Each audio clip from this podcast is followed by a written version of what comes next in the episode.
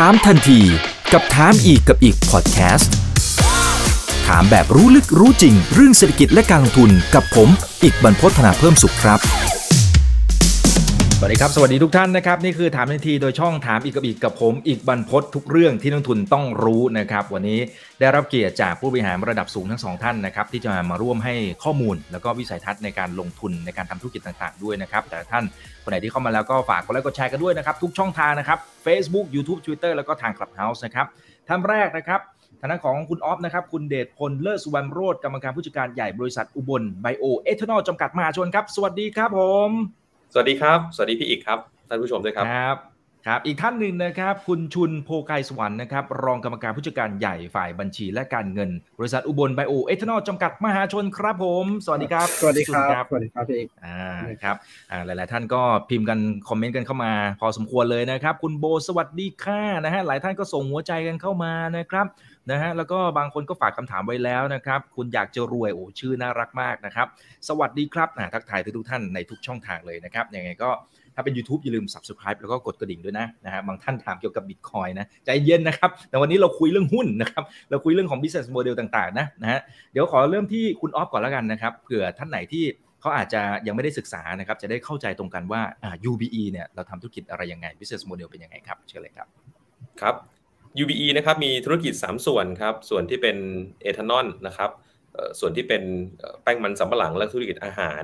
แล้วก็ส่วนสุดท้ายก็คือส่วนที่เป็นธุรกิจเกษตรอินทรีย์นะครับทั้งหมดเนี่ยนะครับก็เป็นเรียกว่าเป็น bio based product ทั้งหมดนะครับเอทานอลก็ทำเป็นทั้งเชื้อเพลิงนะครับที่เป็นพลังงานชีวภาพนะครับแล้วก็ทำทั้งในส่วนที่เป็นเอทานอลอุตสาหกรรมนะครับซึ่งณวันนี้นะครับใช้เยอะมากเลยก็คือเรื่องของ การฆ่าเชื้อทำความสะอาดนะครับมือนะครับแล้วก็พวกพื้นผิวนะครับในร้านอาหารในอะไรต่างๆนะครับ ส่วนที่เป็นเรื่องของแป้งมันสำปะหลังแล้วก็อาหารนะครับ เรามี product champion ก็คือตัวแป้งมันออร์แกนิกนะครับ ซึ่งเราเอ่อจำหน่ายนะครับเป็นเบอร์หนึ่งของโลกนะครับส่งออกไปต่างประเทศทั้งหมดเลยนะครับ แล้วก็ยังมีแป้ง flour มันสำปะหลังนะครับ ซึ่งเป็นแป้งที่ใช้ทดแทนแป้งสาลี นะครับ แล้วก็เรามีที่เป็นผลิตภัณฑ์อาหารสำเร็จรูป ยี่ห้อ Tasuko ยี่ห้อแทฟแซฟวี่ของเราเองด้วยนะครับ แล้วก็ธุรกิจเกษตรอินทรีย์เราก็เพิ่งจะเปิดตัวกาแฟอินทรีย์นะครับ กาแฟออร์แกนิกนะครับ จากแขวงสาละวันนะครับสปป.ลาวนะครับเพิ่งจะเปิดตัวไปเมื่อเร็วๆนี้ครับ ก็มีธุรกิจ 3 ส่วนนะครับก็ใครๆมักจะถามว่าชื่ออุบลไบโอเอทานอล UBE นะครับก็จะเข้าใจถึงเรื่องของธุรกิจเอทานอลนะครับโดยเฉพาะอย่างยิ่งทำเป็นน้ำมันเชื้อเพลิงอย่างเดียวนะครับแต่ต้องเล่าให้ฟังนี้ครับว่า มีธุรกิจที่เป็นแป้ง ธุรกิจที่เป็นอาหาร ธุรกิจเกษตรอินทรีย์นะครับรวมรวมถึงเอทานอลก็ยังเอาไปทำเป็นผลิตภัณฑ์ฆ่าเชื้อทำความสะอาดนะครับ ซึ่งเชื้อเพลิงเป็นแค่ส่วนหนึ่งนะครับของในกิจการทั้งหมดครับอืมครับอ่าโครงสร้างรายได้นะครับอ่าเดี๋ยวตรงนี้ให้คุณชุนช่วยเสริมตรงนี้หน่อยนะครับ เราจะชวนคุยไปชวนคุยกันมานะครับ แล้วก็หลายท่านถ้าใครอยากจะถามอะไรก็พิมพ์เข้ามาได้นะครับนี่หลายท่านถามเกี่ยวกับเป้าหมายละโอเคเดี๋ยวกลับมานะครับ คุณชุนครับโครงสร้างรายได้อันไหนที่ยังคงเป็นพระเอกของเรา และหน้าตาพระเอกของเราจะเปลี่ยนแปลงไปไหมในอนาคตครับในแง่ของโครงสร้างรายได้นะครับก็ท่านในแง่ของรายได้เนี่ยก็จะเห็นว่าประมาณครึ่งหนึ่งแล้วกันนะครับปัจจุบันเนี่ยจะมาจากธุรกิจเอทานอลนะครับแล้วก็อีกครึ่งหนึ่งเนี่ยจะมาจากธุรกิจที่เป็นฟู้ดก็คือตัวแป้งนี่เองนะครับแต่ในแง่ของกำไรเนี่ยปัจจุบันนะครับเอาเป็นว่าประมาณเกือบ70%ยังมาจากเอทานอลอยู่นะครับแต่ยังมีอีก 30%เนี่ยจะมาจากธุรกิจฟู้ดโดยเฉพาะตัวที่เป็นแป้งออร์แกนิกนะครับ อืมอืมอืมครับ แต่ว่าคุณออฟครับ เดี๋ยวเรากำลังจะมีการเปลี่ยน จริง ๆ เราพูดมาตั้งแต่ตอนช่วงรถโชว์แล้วถูกไหมฮะที่เราจะมุ่งเน้นไปทางฝั่งของฟู้ดมากขึ้น มองเห็นศักยภาพอะไรในส่วนนี้ครับ ครับต้องบอกว่าเราเห็นการเปลี่ยนแปลงนะครับ โดยเฉพาะอย่างยิ่งของผู้บริโภคนะครับ เราส่งออกแป้งออร์แกนิกมาหลายปีนะครับ เป็นเบอร์หนึ่งของโลกนะครับ แล้วก็เติบโตขึ้นทุกปีนะครับ แต่ว่าปีที่เป็นโควิดเนี่ยนะครับ มีจุดที่น่าสนใจมากก็คือว่า ปีนี้เนี่ยเราส่งออกแป้งออร์แกนิกนะครับต้องเรียกว่าโตขึ้นเนี่ยนะครับเท่าตัวจากปีก่อนนะครับอืมก็คือปี 2564 นี่โตขึ้นเท่าตัวเลยจากปีก่อนเอ่อซึ่งอันเนี้ยนะครับเราก็เอ่อเอ่อต้องไปศึกษาพฤติกรรมเหมือนกันนะครับ โดยการที่คุยกับทางคู่ค้าลูกค้าต่างๆเนี่ยพบว่าอย่างนี้ครับว่าในช่วงโควิดเนี่ยปรากฏว่าเอ่อผู้บริโภคเริ่มเปลี่ยนนะครับ สามารถที่จะเอ่อเรียกว่ามาใส่ใจในสุขภาพของตัวเองเนี่ยมากขึ้นนะครับเล่าให้ฟังเป็นเกร็ดอย่างนี้ครับว่าแต่เดิมนะครับ แป้งเอ่อ มันออร์แกนิกของเราเนี่ยนะครับที่ส่งออกไปต่างประเทศเนี่ยไปทำเป็นอาหารอยู่ 2 ประเภทนะครับก็คือเอ่อเป็นเพ t ฟู้ดกับเป็น baby foodนะครับ Pet baby food food คืออาหารสัตว์เนี่ยนะครับจะนึกถึงพวกใช่ครับ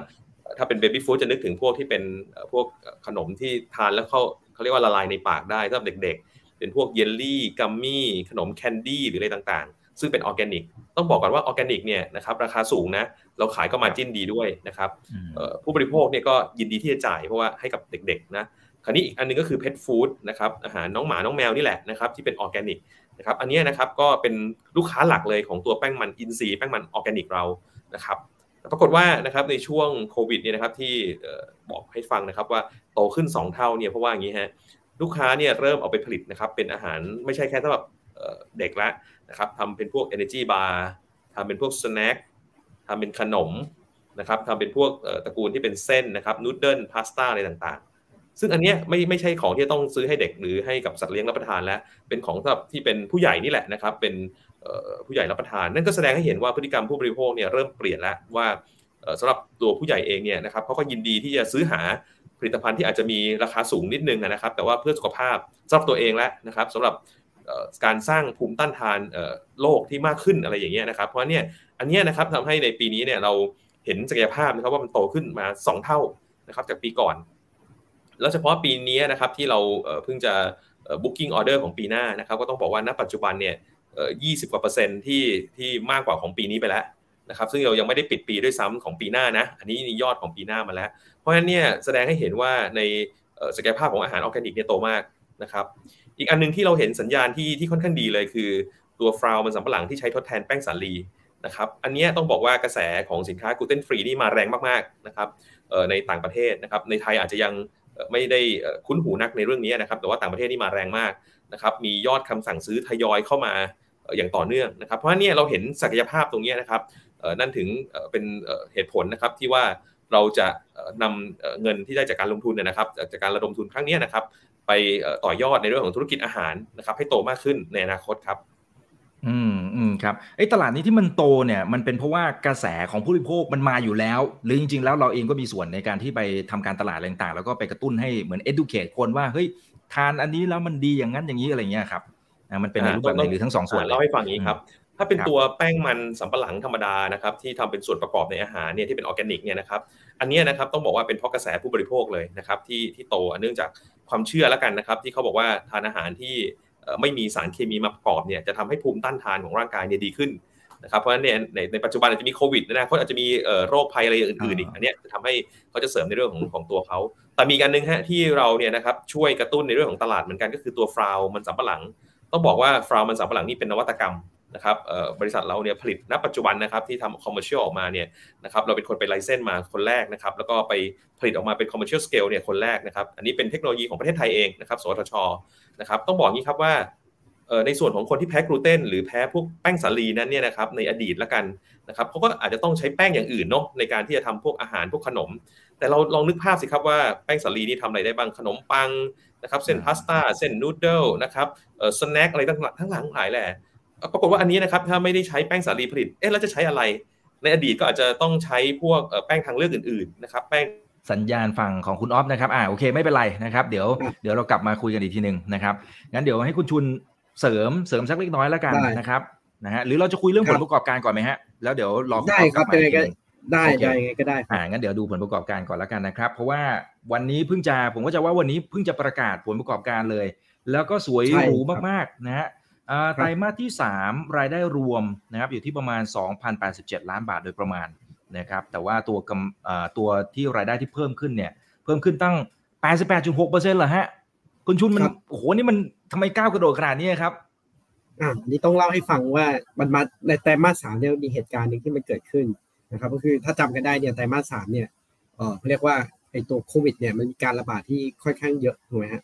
เอ่อตรงนี้นะครับสิ่งที่มันเกิดขึ้นก็เนี่ยคือไอ ยอดจำหน่ายตัวเอทานอลที่เป็นเกรดอุตสาหกรรมเราที่เราใช้เป็นทำความสะอาดมือเป็นเจลล้างมือเนี่ยที่เป็นยี่ห้อของบริษัทเองเนี่ยเอ่อจำหน่ายได้ดีมากๆนะครับ ตรงนี้นะครับมันก็เลยทำให้เอ่อเขาเรียกว่าผลประกอบการโดยเฉพาะตัวของเอทานอลเนี่ยมันมีผลกำไรในไตรมาสสามที่ค่อนข้างดีครับครับอ่าคุณออฟคุณออฟกลับมาแล้วนะครับ แต่เดี๋ยวเดี๋ยวเราคุยคุยประเด็นของตัวผลประกอบการก่อนแล้วกันนะครับ แล้วเดี๋ยวค่อยกลับไปที่คุณออฟนะครับอ่าอ่าเมื่อกี้คุณชุนอธิบายว่าส่วนหนึ่งเป็นเพราะไอ้ตัวแอลกอฮอล์ นะที่เราจะต้องดูแลตัวเองมากขึ้นน่ะนะฮะใช่ครับก็ตรงนี้นะครับถ้าเอ่อถ้าพูดถึงในเชิงปริมาณแล้วกันนะฮะก็ถ้าดูเนี่ยคือปีละปีละทั้งปีเนี่ยเราขายอยู่ประมาณจริงๆไม่ทั้งปีเก้าเดือนเราก็ขายมันแปดล้านลิตรนะครับเอ่อปัจจุบันนะครับ ปีนี้เก้าเดือนเราขายไปแล้วสิบสองล้านลิตรนะครับเพราะฉะนั้นยังเพราะฉะนั้นไอ้ตรงนี้ก็เลยทำให้ตัวเขาเรียกว่าผลประกอบการของไตรมาสสามรวมถึงตัวเก้าเดือนด้วยเนี่ยมันมีผลประกอบการออกมาที่ค่อนข้างดีนะครับอืม ครับไอไอแอลกอฮอล์ตรงนี้คือเราเราขายที่ไหนยังไงบ้างครับ คือประชาชนทั่วไปลูกค้าทั่วไปนี่เราเราได้ซื้อไหมครับ หรือว่าเราจำหน่ายแบบ B2B ฮะเออเราเราจำหน่ายทุกแบบเลยนะครับ จริงเรามีจำหน่ายใน s h อ p e e Lazada นะครับ ช่องทางออนไลน์นะครับ ส่วนช่องทางออฟไลน์เนี่ยเราก็มีจำหน่ายเอ่อที่ที่ที่ที่บริษัทของเราเองนะครับ หรือว่าแม้ว่าจะเป็นเราจะมีจุดจำหน่ายอยู่ที่กทมด้วยนะครับ เราจะมีโกดังอยู่ที่กทมอยู่สองจุดนะครับ จะอยู่ที่เอ่อตรงหนองแขมกับตรงที่รังสิต นะครับอืมอืมครับอ่าเพราะฉะนั้นแค่แค่ไอตัวเนี้ยเอทานอลหมายถึงว่าไอตัวแอลกอฮอล์ business ตรงนี้นะครับมันก็เลยปูดขึ้นมาเลยคือถ้าพูดภาษาบ้านๆนะครับนะมันก็พุ่งกระฉูดขึ้นมาในช่วงไตรมาสที่3นะครับแล้วก็เลยทำให้ตัวเก้าเดือนแรกนะครับก็ก็ถือว่าเติบโตได้อย่างก้าวกระโดดมากๆ แต่ทีเนี้ยถ้าสมมติเราสมมติฐานก็คือว่าเราใช้แอลกอฮอล์เพราะว่าเราอยากจะป้องกันตัวเองนู่นนี่นั่น แล้วก็อาจจะกลัวเรื่องของโควิดเอ๊แต่ดูณตอนนี้ผมไม่แน่ใจว่าผมรู้สึกไปเองหรือเปล่าว่าคนออกมา เหมือนกับว่าใช้ชีวิตมากขึ้นนะครับรถก็ติดมากขึ้นนู่นนี่นั่น ความกลัวมันลดลงหรือเปล่า แล้วมันจะมีผลต่อความต้องการใช้ตรงนี้ไหมคุณชุนเอ่อผมว่ามันต้องมีบ้างครับเอ่อเพราะว่าไตรมาสสามเนี่ยมันเรียกมันระบาดแบบน่ากลัวแล้วก็คนก็ซื้อเยอะนะครับ แต่ถามว่าเออมันจะหายไปเลยไหมผมก็คิดว่าไม่นะครับ มันกลายเป็นเขาเรียกว่า new normal ไปแล้วนะครับ แล้วก็อันนี้ก็ดูจากประวัติยอดขายของบริษัทแล้วกันเอ่อมันก็จะมีเข้ามาเป็นรายได้ทุกๆ ทุก ๆ เดือนนะครับ อย่างสม่ำเสมอ นะครับเพราะฉะนั้นใช่อาจจะดรอปไปบ้างจาก Q3 แต่ก็ไม่ได้แบบหายไปเลยหรือหายไปไหนนะครับกลับกันออพอตอนเราเปิดเมืองเนี่ยยอดจำหน่ายทั้งที่เป็นเกรดเชื้อเพลิงเนี่ยน่าจะฟื้นกลับมานะครับเพราะปีนี้เนี่ยเออถ้าเกรดเชื้อเพลิงเราจำหน่ายน้อยลงเพราะว่าโควิดระบาดเป็นระลอกระลอกในต้นปีนะครับเพราะฉะนั้นถ้าถ้าถ้าพูดถึงการฉีดวัคซีนหรือว่ายารักษาที่มันเริ่มมีออกมาแล้วเนี่ยพอเปิดเมืองเนี่ยเราก็คิดว่าตัวยอดจำหน่ายท่อนเกรดเชื้อเพลิงจะกลับมาปกตินะครับทีนี้เสริมหน่อยว่า ผลประกอบการในส่วนของ 9 เดือนเนี่ยที่โตขึ้นเนี่ยจริงๆ ไม่ใช่จากตัวนี้ส่วนเดียวนะครับมันมีสองส่วนนะครับตามที่คุณออฟเรียนไปก็คือตัวตัวแป้งเนี่ยโดยเฉพาะตัวแป้งเป็นออร์แกนิกเนี่ยปีนี้มันโตเท่าตัวนะครับจริงๆก็โตโตเท่าตัวทุกๆ ปีฮะแต่ปีนี้ก็คือมันเป็นมันโตขึ้นจากเดิมอีกก็เป็น new high ไปเลยนะครับ ก็ปีที่แล้ว 9 เดือนเนี่ยเราเราจำหน่ายแป้งตัวที่เป็นออร์แกนิกเนี่ยอยู่หมื่นเจ็ดพันตันนะครับ แต่ว่า 9 เดือนปีนี้เราจำหน่ายไปแล้วสามหมื่นตัน นะครับ ก็เห็นโต 80%นะครับนั้นตรงนี้ก็เป็นส่วนหลักด้วยก็ต้องบอกว่ามันมาจากสองส่วนนะครับ ตัวแป้งออร์แกนิกเองด้วย แล้วก็ตัวท่อนเกี่ยวสากรรมด้วยเดี๋ยวขออนุญาตเสริมคุณชุนนิดนึงครับได้เลยครับ เอาเลยฮะตอนเปิดเมืองเนี่ยนะครับ ต้องบอกว่าเอทานอลกลิ่นสากรรมที่ใช้ฆ่าเชื้อทำความสะอาดเนี่ยนะครับเอ่อไม่ได้ใช้น้อยลงไปมากนะครับ ไม่ได้ยอดไม่ได้ตกอย่างที่เราเราก็คิดอย่างนี้เหมือนกันนะ เพราะว่าอย่างนี้ฮะส่วนหนึ่งเพราะว่าหลังจากที่เราไปดูเนี่ยนะครับ ก็คือ ลูกค้าเนี่ยนะครับปรับจากที่แต่เดิมเนี่ยลูกค้ากลัวผู้บริโภคนะครับ กลัวก็ใช้ซื้อใช้ส่วนตัวอย่างที่พี่อีกว่า แต่ว่าตอนนี้นะครับมันเป็นมาตรการของรัฐนะครับที่อย่างเช่นร้านอาหารจะเปิด จะต้องมีมาตรการในการฆ่าเชื้อทำความสะอาดอ่าเพราะฉะนั้นเนี่ยจะเห็นว่าก่อนลูกค้าเข้าร้านนะครับก็ต้องทำความสะอาดนะครับเอ่อพอลูกค้าออกจากร้านไปก็ต้องทำความสะอาด เพราะฉะนั้นเนี่ยผลิตภัณฑ์ของเราเนี่ยนะครับเอ่อไม่ใช่แค่ทำความสะอาดมือนะครับฆ่าเชื้อทำความสะอาดมืออย่างเดียว แต่ว่าเราออกผลิตภัณฑ์ที่เป็นฆ่าเชื้อทำความสะอาดในเรื่องของพื้นผิว นะครับพวกผิวสัมผัสหรืออะไรต่างๆ ใช้ในร้านอาหารใช้ในครัวเรือนนะครับใช้ในบ้านเรือนได้ เพราะอันนี้นะครับก็ส่วนตัวเชื่อว่ามันทดแทนกันนะครับสถานประกอบการจำเป็นต้องใช้อันนี้อยู่ แล้วก็ล้อไปกับกระแสในเรื่องของการเปิดเมืองรับนักท่องเที่ยวจากต่างประเทศเข้ามานะครับอันนี้นะครับจะ มันเป็นเขาเรียกว่าเป็น procedure ที่เป็น standard และเป็นมาตรฐานแล้วนะครับที่จะต้องมีการใช้ในเรื่องของผลิตภัณฑ์เหล่านี้นะครับในสถานที่ต่างๆ ที่เวลาที่มีคนเข้าไปนะครับรวมถึงการฆ่าเชื้อทำความสะอาดพื้นผิวอย่างที่บอกนะเพราะฉะนั้นเนี่ยตัวอุตสาหกรรมเนี่ยเรายังหวังนะครับว่าจะมียอดจำหน่ายเนี่ยครับที่ยังเรียกว่าเติบโตตามการปรับเปลี่ยนวิถีใหม่นะครับที่เป็น new normal แบบนี้ครับ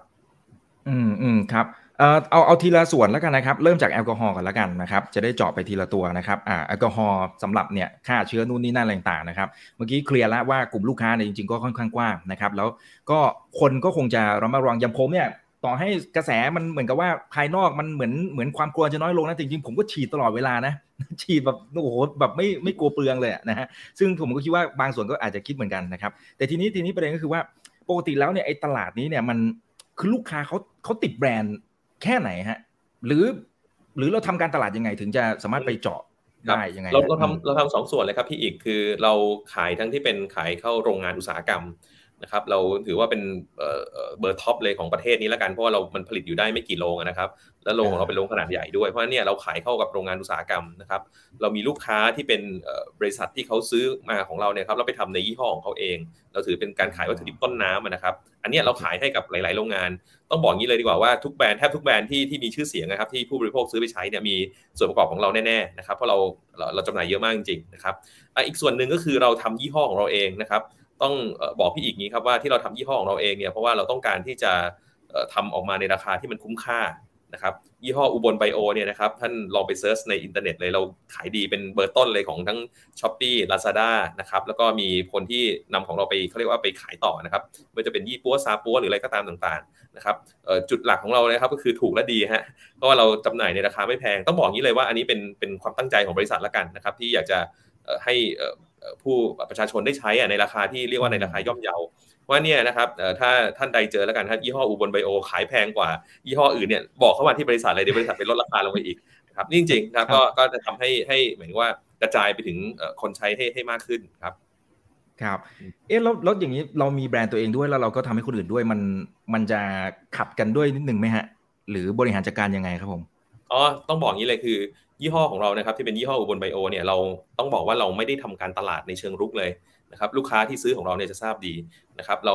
ขายเฉพาะนะครับในแพลตฟอร์มที่เป็นออนไลน์นะครับกับคนที่มารับเป็นแบบพวกยี่ปัวซาปัวเท่านั้นนะครับเราไม่ได้ไปทำการตลาดเชิงลุกใดๆทั้งสิ้นนะครับแต่อย่างที่บอกคือลูกค้าที่ชอบเนี่ยเขาว่าต้องในเรื่องของราคาย่อมเยานะครับแล้วก็เรา เนื่องจากว่าเป็นโรงงานเองนะครับ เราผสมแอลกอฮอล์ค่อนข้างเต็มที่นะครับ แล้วก็จะมีเขาเรียกว่าเนื้อสัมผัสมีอะไรต่างๆ ที่ค่อนข้างดี ไม่ได้ไม่ผสมอะไรที่ทำให้มันเหนียวมือมากนะครับ เป็นเรียกว่าเป็นแอลกอฮอล์ล้วนๆแล้วกันนะครับ ไม่เรียกว่าไม่มีอย่างอื่นผสมนะครับ เพราะฉะนั้นเนี่ยอันนี้ก็จะทำให้ลูกค้าเนี่ยค่อนข้างติดใจ คือ Product ขายตัวมันเองนะครับ เพราะฉะนั้นเนี่ยเรากับลูกค้ากับคู่ค้าเนี่ยค่อนข้างค่อนข้างวางความสัมพันธ์ให้ดีว่าเราทำก็จริงแต่เราไม่ได้ไปโฆษณาที่จะไปทำการตลาดใดๆ แข่งกับกับกับลูกค้าเราครับ อืมอืมครับ ถ้าเอาเฉพาะธุรกิจนี้เนี่ยมองโอกาสในการเติบโตยังไงบ้างครับปีหน้าต้องบอกอย่างนี้ครับว่าเปิดเมืองเนี่ยนะครับทั้ง2สส่วนเลยนะครับก็คือเงินจาก IPO ส่วนหนึ่งเนี่ยครับเรามีระบุไว้ในไฟลิ่งนะครับว่าเราจะไปขยายกำลังการผลิตนะครับตัวส่วนที่เป็นทั้งเอทานอลเชื้อเพลิงและอุตสาหกรรมนะเพราะฉะนั้นปีหน้าเนี่ยนะครับเราขยายแคปขึ้นมาอีกนิดนึงนะครับเราทำให้เราส่วนของที่เป็นเอทานอลเชื้อเพลิงนะครับเราจะโตขึ้นมาประมาณสักเกือบเกือบสิบเปอร์เซ็ นต์นะครับเป็นการขยาย capacity พัฒนาของเราเองนะครับซึ่งอันนี้นะครับโดยปกติต้องเรียนพี่อิกงี้กันว่าเราใช้กำลังการผลิตของส่วนที่เป็นเอทานอลเชื้อเพลิงเนี่ยค่อนข้างเต็มที่อยู่แล้วนะครับเราเราเราขายเต็มที่มานานแล้ว เราเป็นลงเรียกว่า Market Share ของเราเนี่ยเป็นเบอร์ต้นของตลาดเลยนะครับเพราะฉะนั้นเนี่ยการที่จะหวังการเติบโตจากเอทานอลเชื้อเพลิงเนี่ยนะครับต้องบอกว่ามันต้องเกิดจากการขยาย cap เลยแล้ว นะครับไม่ใช่เรื่องของการฐานลูกค้าแล้วเพราะว่าเป็นมันเราเรามี limit ที่ตรงกำลังการผลิตจริง ๆ อันนี้เดี๋ยวเราจะทำปีหน้าปีหน้าเนี่ยเราตั้งเป้าโตขึ้นประมาณเกือบเกือบสิของเฉพาะส่วนที่เป็นเอทานอลเชื้อเพลิงนะครับส่วนที่เป็นเอทานอลที่เป็นเกรดอุตสาหกรรมเนี่ยนะครับเราคาดหวังในเรื่องของการที่จะเมนเทนนะครับให้ได้เท่าเท่ากับปีนี้ ต้องบอกงี้ครับว่าปีหน้าเนี่ยนะครับโควิดคิดว่าน้อยลงแล้วแหละนะครับแต่ว่าจะปรับเปลี่ยนไปเป็นวิถีใหม่มากขึ้นเพราะฉะนั้นเนี่ยสิ่งที่เราต้องการทำของอันนี้คือเราจะรักษามาเก็ตของเราไว้ให้ได้นะครับแม้ว่า คือไม่อยากให้ให้โควิดระบาดเลยนะครับไม่อยากให้ระบาดหนัก แต่ว่าเอาหลักวิถีชีวิตใหม่ที่ต้องการค่าเชื้อทำความสะอาดก็ยังต้องใช้นะครับเพราะนี่เราจะ maintain ไว้เพราะในส่วนของเอทานอลเนี่ยจะโต 10%ประมาณสักสิบเปอร์เซ็นต์เนี่ยจากเชื้อเพลิงเป็นหลักครับ อืมอืมครับโอเคนะครับ ทีนี้ขอมาที่พี่ชุนนะครับพี่ชุนครับคือถ้าไปดูตัว gross margin เนี่ยก็จะเห็นว่าโอ้ก็ถือว่าใช้ได้นะ แล้วก็ค่อยๆขยับขึ้นมาเหมือนกันนะครับไอ้ตัวนี้ในในแต่ละธุรกิจเนี่ยมันพอจะให้ภาพได้ไหมอาจจะไม่ต้องเป็นภาพตัวตัวเลขแบบเป๊ะๆนะ แต่ละธุรกิจเนี่ยทั้งตัวเอทานอลนะครับนะฮะแล้วก็ตัวแป้งอะไรต่างๆเนี่ยมันมันมากกว่ากันอะไรแค่ไหนยังไงนะครับ แล้วโอกาสในการเติบโตเป็นยังไงบ้างนะครับโอเคครับงั้นเดี๋ยวขอไปทีละธุรกิจแล้วกันนะครับเอ่อถ้าในแง่ของตัวเอทานอลเนี่ยเอ่ออันนี้ก็จะบอกเป็น GP ที่เรียกว่าก่อนก่อนก่อนเอ่า DP แล้วกันนะครับขออนุญาตก็ของเอทานอลเองเนี่ยเอ่อมาจิน GP เฉลี่ยเนี่ยจะอยู่ประมาณ 20 ปลายๆปัจจุบัน 27%ประมาณนี้นะครับ ทีนี้เนี่ยถ้าไปดูไส้ในเนี่ยอย่างที่เรียนคือเราจะมีเอ่อ product อยู่สองชนิดหลักๆก็จะเป็นที่เป็นเกรดสามเกรดเชื้อเพลิงถูกไหมฮะเกรดเชื้อเพลิงเนี่ยอยู่ประมาณยี่สิบเปอร์เซ็นต์ต้นๆนะครับ แต่ว่าตัวเอทานอลที่เป็นเกรดอุตสาหกรรมเนี่ยก็ margin อยู่มาสามสิบเปอร์เซ็นต์กลางๆนะครับก็เลยเป็นมาเนี่ยตอนปัจจุบันเนี่ยก็ยังอยู่ประมาณเจ็ดยี่สิบปลายๆนะครับเอ่อของตัวธุรกิจแป้งเองเนี่ยอันนี้เดี๋ยวต้องเรียนว่ามันจะมีตัวแป้งที่มันไม่ใช่ออร์แกนิกที่เราเรียกว่าแป้งเอ่อ conventional เนี่ยนะฮะก็มีแป้งที่เป็นแป้งออร์แกนิก นะครับแล้วก็มีผลิตภัณฑ์ที่เป็นแป้ง flour นะครับก็ต้องเรียนอย่างนี้ว่าตัวแป้งปกติเนี่ย GP จะอยู่ประมาณ 10%แต้นบวกลบนะครับตัวแป้งออร์แกนิกเนี่ยที่ตอนที่คุณพี่ออฟเนี่ยแจ้งไว้นะครับ ก็คือ margin มันจะอยู่ประมาณสามสิบเปอร์เซ็นต์ปลายๆนะครับ ก็อันนี้เนื่องจากมันเป็นสินค้าที่มันมีมูลค่าสูงนะครับตัวอีกอันนึงอย่างที่เป็น Product น้องใหม่ของเรา แล้วก็คิดว่าปีหน้าเนี่ยมันจะเป็นเขาเรียกว่าตัวชูโรงตัวหนึ่งเลยนะครับ คือตัวฟาว นะครับ ซึ่งอันนี้ที่อย่างที่บอกคือเป็นนวัตกรรมนะครับ อันนี้มาจินเนี่ยก็เรียกว่าไม่แพ้ของตัวออร์แกนิกนะครับ ก็สูงกว่าเล็กน้อยอยู่ที่ประมาณ 40%กว่าอืมครับอ่าแล้วก็เมื่อกี้ที่เราคุยค้างกันไว้นะครับนะกับทางด้านของพี่ออฟขออนุญาตเรียกพี่แล้วกันนะครับนะเดี๋ยวเดี๋ยวจะเดี๋ยวเดี๋ยวผมจะงงเองว่าเรียกคุณบ้างพี่บ้างนะครับนะอ่าพี่ออฟครับคือถ้าสมมติว่า ไปเจาะเมื่อสักครู่นี้นะครับที่เมื่อสักครู่นี้นะครับที่พี่ออฟพูดถึงนะฮะว่าเราจะเน้นทางฝั่งของตัว flour แล้วก็ออร์แกนิกเพิ่มมากขึ้นนะครับแล้วสัญญาณอาจจะมีประเด็นนิดหนึ่งนะครับนะหลายท่านก็บอกว่าเออเนี่ยไอตัวนี้น่าสนใจมากๆนะครับเนี่ยคุณทั้งคุณบินคุณเอ็นนะครับอ่างั้นเดี๋ยวเล่าต่อเลยแล้วกันนะครับ ที่เมื่อสักครู่นี้แล้วเดี๋ยวมาเล่าถึงโอกาสในการเติบโตด้วยนะครับอ่าประเด็นเมื่อกี้ที่คุยค้างกันไว้ก็คือว่า ทางฝั่งพี่ออฟบอกว่าเฮ้ยจริง ๆ มันอาจจะไปตอบโจทย์คนที่เขาอาจจะแพ้พวกกลูเตนอะไรพวกนี้นะนะแต่ว่า คือถ้าสมมติจะไปใช้แป้งอื่นเนี่ยผมก็ไม่แน่ใจว่าในเชิงทางเทคนิคคือผมก็ทานอย่างเดียวนะ ผมก็เลยไม่รู้นะว่าเออรสชาติอะไรมันมันมีผลอะไรไหมนะอ่าพี่ออฟเชิญอธิบายตรงนี้หน่อยครับคือ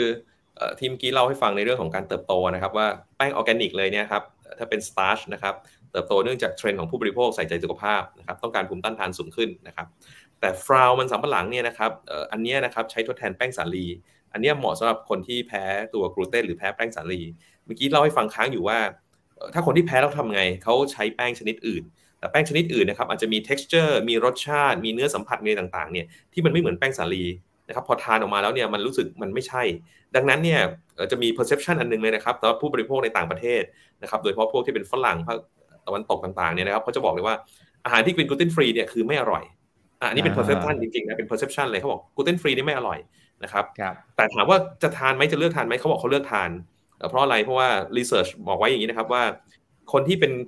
แพ้กลูเตนเนี่ยเขาจะมีอยู่ 3 แบบ แบบที่ 1 ก็คือเขาบอกเป็น celiac เลย celiac นี่คือทานเข้าไปปุ๊บเป็นผดเป็นผื่นขึ้นเป็นลมพิษขึ้น อันนี้คือทานไม่ได้แน่นอนแล้ว อันนี้ประมาณสักหนึ่งเปอร์เซ็นต์หนึ่งเปอร์เซ็นต์นี่เยอะนะครับ ประชากรเอ่ออเมริกานี่สามร้อยล้านคนหนึ่งเปอร์เซ็นต์นี่สามล้านคนเข้าไปแล้ว แถมโตขึ้นทุกปีด้วยไอ้ที่แพ้กลูเตนเนี่ยแพ้แบบเขาเรียกว่าซีเรียกนะครับ อันที่สองก็คือแพ้แบบเขาเรียก intolerant intolerant นี่คืออาจจะไม่ขึ้นมาเป็นผดเป็นผื่นเป็นลมพิษ แต่ว่าปรากฏจะเกิดอาการแบบทานเข้าไปแล้วท้องอืดไอ้ท้องเฟ้อไอ้เท่านี้วันนี้อาจจะคันๆแต่อาจจะโอเค ยังไม่เห็นเป็นเม็ดเป็นไรนะ แต่ยังแต่รู้สึกไม่สบายตัวนะครับ intolerant เนี่ยนะครับเขาบอกว่ามีอยู่เกือบเกือบยี่สิบเปอร์เซ็นต์นะครับเริ่มเยอะแล้วนะครับ แล้วก็อันสุดท้ายเลยคือ avoidance avoidance นี่คือคนที่เรียกว่า concern นะครับอ่านเยอะนะครับดูเยอะเขาบอกเฮ้ยกลูเตนนี่ แม้ว่าไม่ intolerant เนี่ยแต่ร่างกายโดยปกตินะย่อยไม่ได้อยู่แล้ว ร่างกายพี่ร่างกายผมนี่ย่อยไม่ได้อยู่แล้วนั้นพอย่อยไม่ได้รู้สึกว่าเอ้มันก็ไม่น่าจะรับประทานนะไอ้แป้งสาลีเนี่ยก็เลยเอาวอยที่ไม่อยากจะไม่อยากจะซื้อรับประทานปรากฏว่ารวมๆกันทั้งหมดนะครับทั้ง3ามสามสามกลุ่มเนี่ยปรากฏว่า account ถูกประมาณสักหนึ่งในสามของคนอเมริกันเลย เพราะฉะนั้นวันนี้นะถ้าเราเข้าไปที่ที่ในซูเปอร์มาร์เก็ตของคนอเมริกันเนี่ยก็จะเห็นเลยว่ามีสินค้า gluten free เยอะเลยแต่ว่า pain point คืออะไร pain point คือ มันไม่ค่อยอร่อยนะครับคือซื้อแล้วเนี่ยรับประทานแล้วมันไม่ค่อยใช่ฮะมันไม่เหมือนแป้งสาลี สิ่งหนึ่งก็คือตัว flour มันสำปะหลังซึ่งเป็นนวัตกรรมของคนไทยนะ อันนี้เราเข้าไป test นะครับกับคู่ค้าที่เป็นอาหารเป็นขนมในอเมริกาเนี่ยมากกว่า 50 แห่ง ที่เราส่งเข้าไปเทสนะครับ ที่จะใช้ทดแทนตัวแป้งสาลี ผลตอบรับมาดีมากมากมากสามากเลยนะครับ ว่าเนื่องจากว่าตัวต้องบอกงี้ก่อนว่าถ้าในเชิงวิทยาศาสตร์แล้วกันตัวตัวเนื้อเนื้อของฟราวมันสำปะหลังเนี่ยมันค่อนข้างที่จะมีคุณสมบัติที่ใกล้เคียงกับแป้งสาลีอยู่แล้วเพียงแต่มันไม่มีกลูเตนเท่านั้นเองนะครับเพราะฉะนั้นเนี่ยด้วยทางเชิงวิทยาศาสตร์ที่มันมันมีข้อดีแบบนี้พ อเวลาที่เอาเอาไปทำเป็นอาหารเป็นขนมของลูกค้าเองที่อเมริกาเนี่ยมันถึงให้เนื้อสัมผัสให้รสชาติที่ดี อันนี้ต้องบอกว่าเกิดเนื่องจากบริษัทเราเนี่ยเป็นคนที่เข้าไปกระตุ้นตลาดอันนี้นะครับให้ให้เกิดการเปลี่ยนแปลงในเรื่องของการที่จะใช้สินค้านี้มากขึ้นนะครับเพราะฉะนั้นเนี่ยนะครับแผนธุรกิจเรานะครับส่งออกต่างประเทศก็ยังเป็นเรียกว่ายังเป็นหลักอยู่นะครับ แต่ว่าใน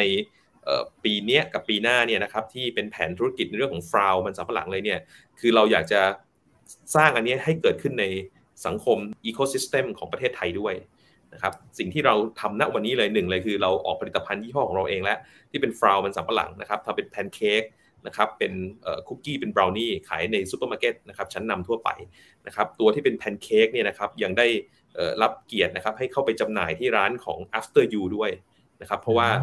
ได้ผ่านการชิมของทางร้านเขาแล้วเขาบอกว่าใช้ได้นะครับแล้วก็มีคนที่เรียกหาอยากจะได้ แพนเค้กแต่เป็น gluten free เพราะฉะนั้นอันนี้นะครับท่านเข้าไปซื้อที่ marketplace นะครับของ after you เนี่ยได้เลยนะครับอันนี้ยังมีซีรีส์นะครับของอาหารขนมแล้วก็ผลิตภัณฑ์ที่เป็น flour มันสำปะหลัง ที่ทดแทนแป้งสาลีเนี่ยในในในปีหน้านี้ยังออกมาอีกนะครับแล้วก็เราคิดว่าเทรนด์ gluten free เนี่ยนะครับจะเข้ามาถึงเมืองไทยเนี่ยอีกเร็วๆนี้แน่ มาพร้อมๆ กับการเปิดเมืองของนักท่องเที่ยวที่จะเข้ามา นะครับเพราะฉะนั้นเนี่ยสิ่งที่เรากำลังทำอยู่นะวันนี้คือไม่ใช่แค่ผลิตภัณฑ์ของเราเองนะครับ เรามีพันธมิตรที่ทำงานวิจัยและพัฒนา R&D เนี่ยนะครับอยู่กับเราเนี่ยหลายที่มาก ๆเลยนะครับมีทั้งทำพิซซ่า dough นะครับทำพวกที่เป็นคุกกี้บราวนี่แครกเกอร์อะไรต่างๆ เบียร์ gluten free ก็มีนะครับโอ้กำลังทำวิจัยกันอยู่ใช่ เพราะฉะนั้นเนี่ยคือกลูเตนฟรีเนี่ยมันเข้าไปในทุกผลิตภัณฑ์จริง ๆ นะครับอันนี้คือเราจะทำเป็น Product ของเราเองด้วย อีกอันนึงก็คือเราถ้าในภาษานักข่าวเขาเรียกซุ่มก่อนกำลังซุ่มคุยกับพันธมิตรนะครับเดี๋ยวเราจะมีเปิดตัวพันธมิตรเหมือนกันนะครับ ที่จะเอาฟราวมันสำหลังเราเนี่ยไปสร้างสรรค์เป็นผลิตภัณฑ์ของเขาเองนะครับที่จะช่วยอัปเกรดนะครับให้กับผลิตภัณฑ์ธรรมดาที่เป็นอาหารธรรมดาเนี่ยเป็นอาหารกลูเตนฟรีทั้งหมดทั้งปวงนะครับทำให้เป็น ecosystem ขึ้นมา แล้วพร้อมกับการเปิดรับนักท่องเที่ยวที่จะมาจากต่างประเทศนะครับ ผมได้มีโอกาสไปคุยกับสายการบินที่หนึ่งนะครับเขาบอกว่าเชื่อไหมว่า inbound เข้ามาเนี่ยนะครับถามหานักท่องเที่ยวนะครับ ถามหาตัวอาหารว่ามีที่เป็น gluten free ไหมนะครับอยู่จำนวนหนึ่งเลยทีเดียว นี่ไม่นับถึงว่าที่ได้ไปเขาเรียกว่าซุ่มนะซุ่มคุยกับพันธมิตรเนี่ยทั้งโรงแรมร้านอาหารร้านเบเกอรี่คาเฟ่ต่างๆ ทุกคนบอกตรงกันหมดเลยว่าถ้าเป็น gluten free เนี่ยอยากทำมาก เพราะว่าช่วงที่นักท่องเที่ยวดีๆ และการช่วงก่อนโควิดเนี่ยทุกคนก็เริ่มถามถึงตัวนี้แล้วนะครับว่ามี gluten free ไหม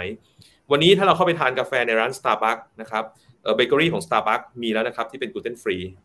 นะครับเพราะว่านี่มันเริ่มเข้ามาในเป็นผลิตภัณฑ์ใหม่ๆ แต่ต้องอย่างที่บอกคือว่า ถ้าเป็นการใช้ตัว starch แบบอื่นอยู่เนี่ยอาจจะยังรสชาติไม่ใกล้เคียงกับแป้งสาลีนะ แต่ว่าถ้าเป็นของเราเนี่ยรับรองรสชาติใกล้เคียงแน่นอน เพราะฉะนั้นเนี่ย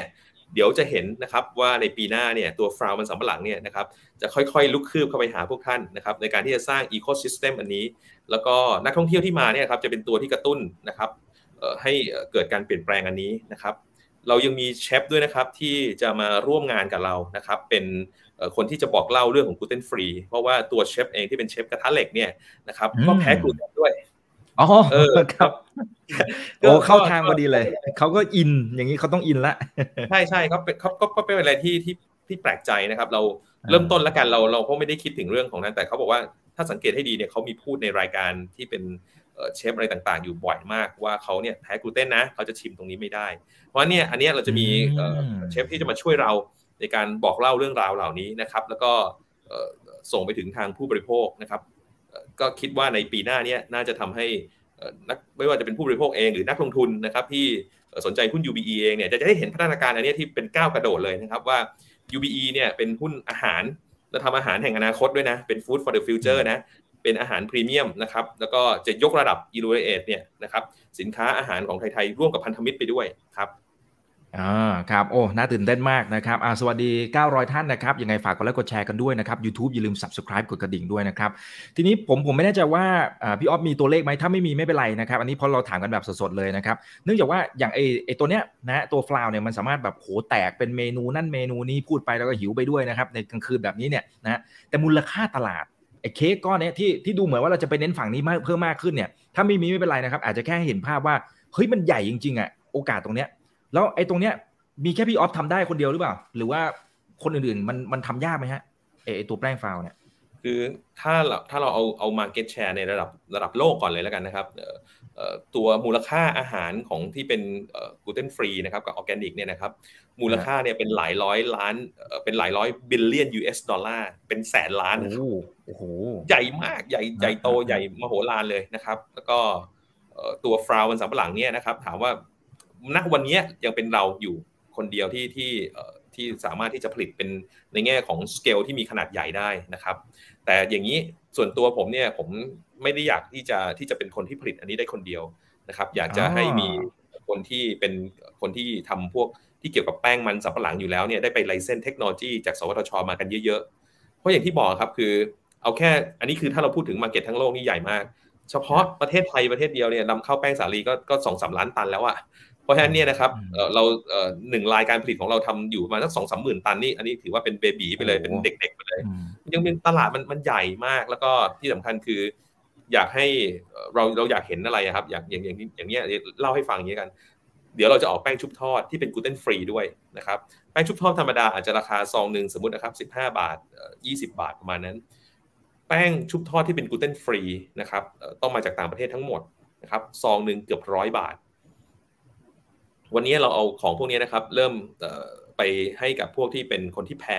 ในประเทศไทยนี่มีมีชมรมอยู่นะครับ มีมีชมรมคนที่เขาแพ้พวกกลูเตนอยู่นะครับแล้วก็เอานี้ไปให้ชิมนะครับเขาก็แล้วเราบอกว่าเนี่ยเดี๋ยวเราจะจำหน่ายในราคาไม่แพงเขาเรียกว่าดีใจน้ำตาไหลเลยครับเพราะว่า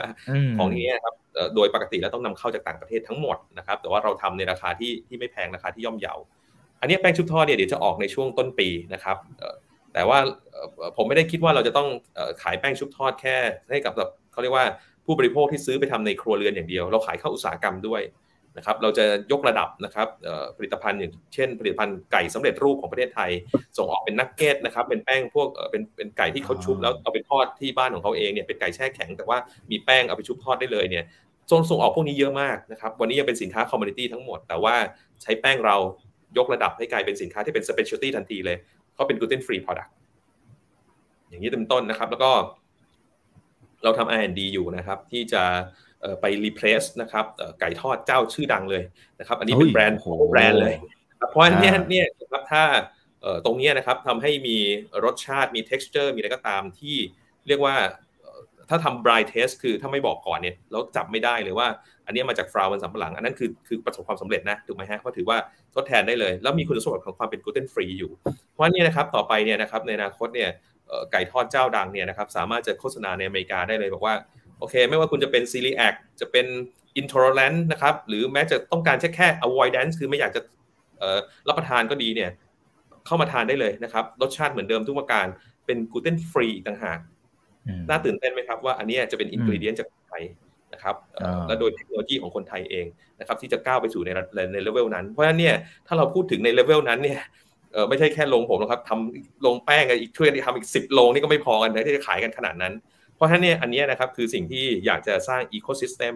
นะครับผมถึงจะเน้นในเรื่องของการที่จะเรียกว่าคุยกับพันธมิตรนะครับแล้วก็ให้กระจายเขาเรียกว่าองค์ความรู้ในเรื่องสูตรเรซิปีและเทคนิคในเรื่องของการใช้แป้งอันนี้มาทดแทนแป้งสาลีนี้เอาไปให้มากที่สุดนะครับเพราะว่าสุดท้ายแล้วมันไม่ได้เกิดประโยชน์แค่เฉพาะกับกิจการของบริษัทอย่างเดียวแต่มันพูดถึงในเรื่องของการยกระดับสินค้าอาหาร กลุ่มอาหารของประเทศไทยเราทั้งหมดเลย นะครับเพราะอันนี้อันนี้อันนี้เป็นเรื่องที่น่าตื่นเต้น แล้วก็น่าสิ่งที่ แต่เราจะจุดประกายอันนี้ เรามีพันธมิตรเยอะก็จริงแต่เราจะขอเป็นเบอร์หนึ่งเราจะขอเป็นเบอร์หนึ่งในในส่วนที่เป็นออร์แกนิก และส่วนที่เป็นตัว gluten free นะครับในอีก 3 ปีเนี่ยนะครับถ้าพูดถึง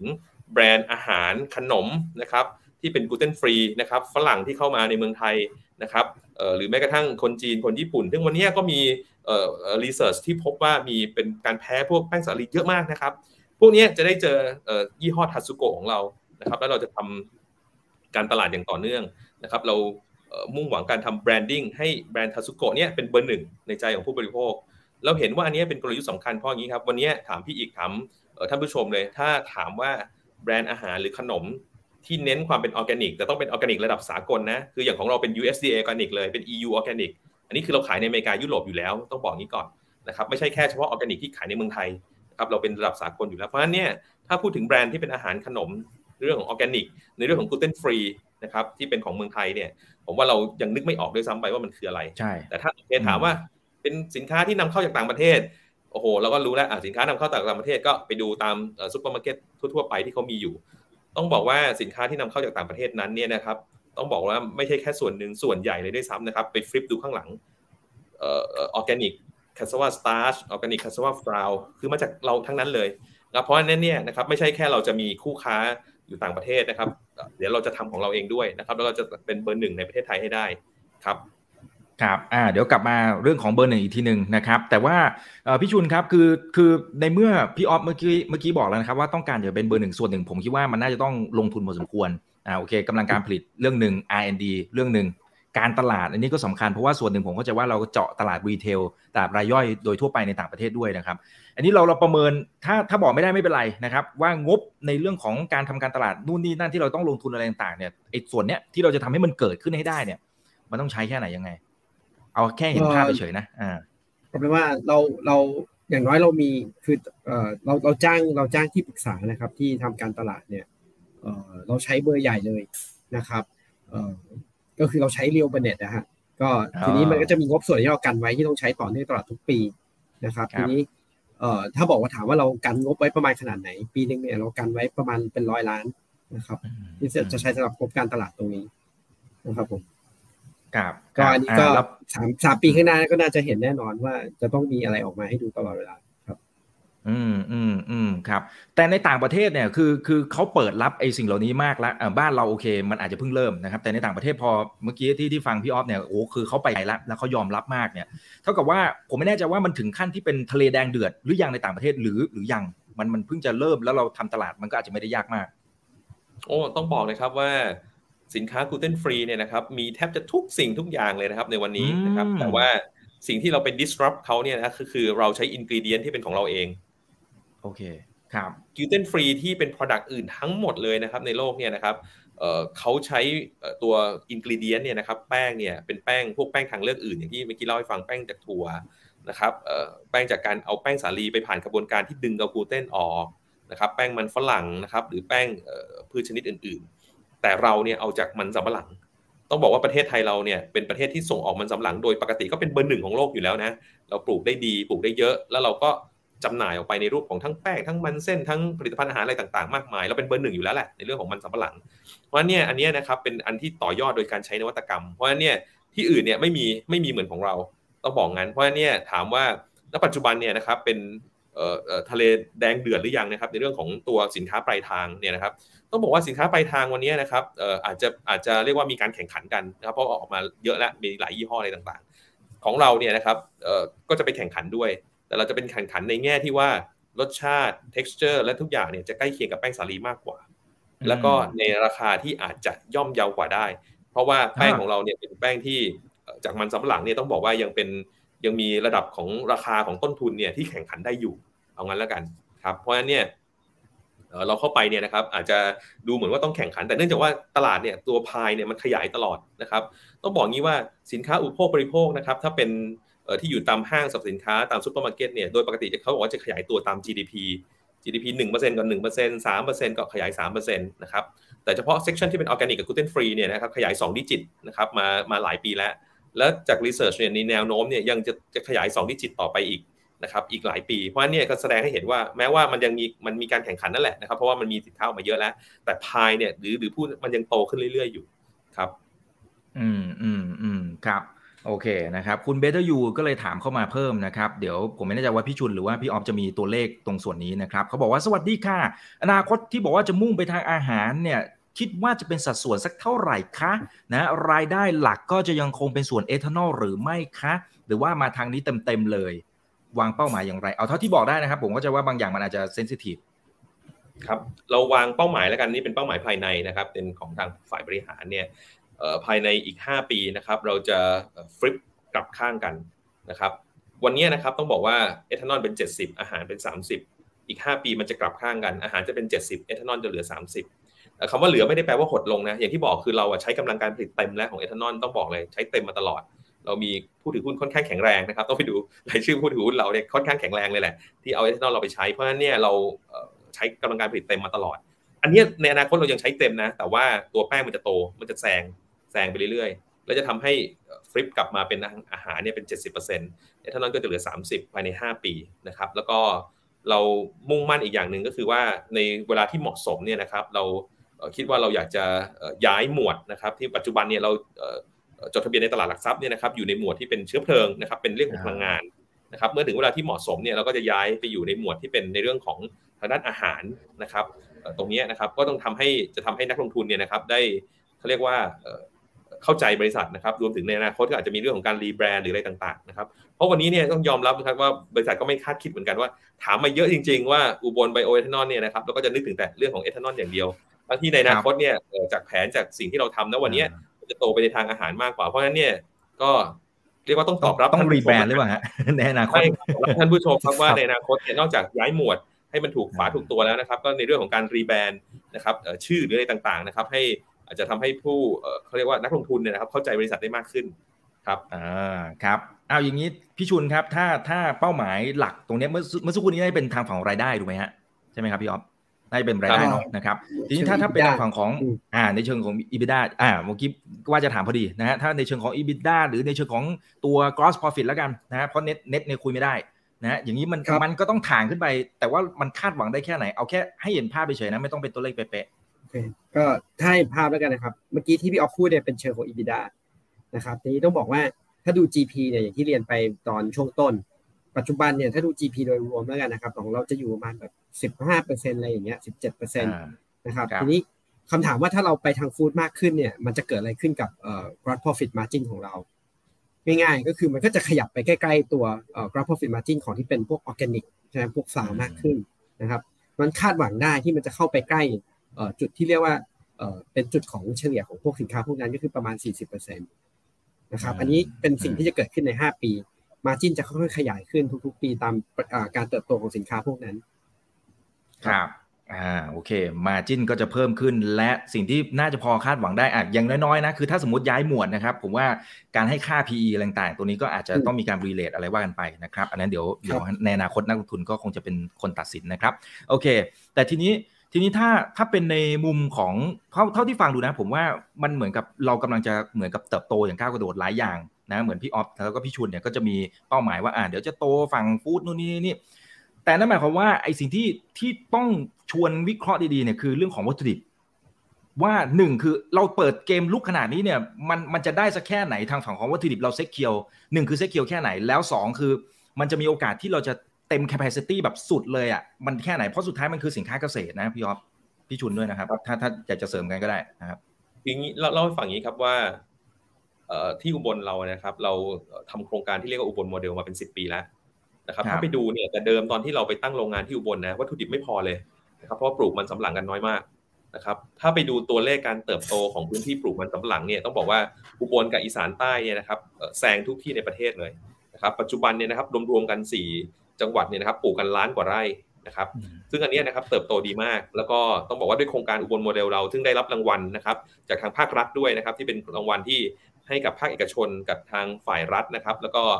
ทางเกษตรกรเนี่ยนะครับเราร่วมมือกันนะครับทำในเรื่องของการลดต้นทุนเพิ่มผลผลิตนะเพราะว่าเนี่ยสิ่งที่บังเกิดเป็นผลเลยคือ เรามีปริมาณวัตถุดิบเพิ่มขึ้นทุกปีนะครับแล้วก็โดยเฉพาะยิ่งตัววัตถุดิบที่เป็นของมันออร์แกนิก เราเป็น contract farming ร้อยเปอร์เซ็นต์นะครับ ถ้าต้องการได้มาตรฐานออร์แกนิกเนี่ยนะครับจะต้องผ่านการรับรองเนี่ยสามปี ปีที่ 3 ถึงจะได้เรียกว่าเป็นเขาเรียกว่าเป็นออร์แกนิกระดับสากล เพราะฉะนั้นเนี่ยตั้งแต่ปีที่ 1 ที่ใครเข้ามาอยู่ในโครงการเราเนี่ยเราให้ราคาสูงกว่าตลาดนะนะครับแม้ว่าจะตรวจรับรองผ่านไม่ผ่านไม่เป็นไรได้สูงกว่าตลาดแล้วปีที่ 2 สูงขึ้นไปอีกนะครับเป็นขั้นบันได ปีที่ 3 ได้รับการรับรองเนี่ยอันนี้สูงที่สุดนะครับเพราะฉะนั้นเนี่ยราคามันสำปะหลังที่เราให้กับเกษตรกรเนี่ยต้องบอกว่าจูงใจอยู่แล้วนะครับที่จะให้เขาเนี่ยปลูกมันสำปะหลังเข้ากับโครงการของเรา วันนี้นะครับมีกลุ่มเกษตรกรที่อยู่กับเราเนี่ยเป็นหมื่นรายนะครับ แล้วเราใช้วิธีอย่างนี้นะครับว่า เรามีต้นแบบให้ต้นแบบคืออย่างนี้ครับมีเกษตรกรกลุ่มหนึ่งเนี่ยที่เป็นต้นแบบผลผลิตเขาสูง แล้วเขาทำได้ค่อนข้างดี วันนี้ใครอยากมาปลูกก็เป็นมือใหม่ มือใหม่มาเลยไม่เป็นไรเวลาเราสอนเราไม่สอนด้วยการนั่งในห้องเรียนอย่างเดียวแล้วเราบอกไปดูที่ต้นแบบเลยนะครับเพราะว่าเนี่ยอีกอันนึงที่เราภูมิใจมากเลยก็คือ ถ้าเราไปดูยิวหรือผลผลิตต่อไร่นะครับของเกษตรกรที่อยู่ในกลุ่มเราโดยเฉพาะในจังหวัดอุบลราชธานีแล้วก็จังหวัดใกล้เคียงเนี่ยโตแซงพื้นที่ของประเทศไปอีกนะครับหมายถึงว่าโดยเฉลี่ยทั้งประเทศเนี่ยเขาอาจจะออกมาประมาณสักสามตันสามตันนิดๆของเราสามตันห้าสามตันหกสามตันเจ็ดตลอดเลย เพราะว่านี่ยก็แสดงให้เห็นว่าการ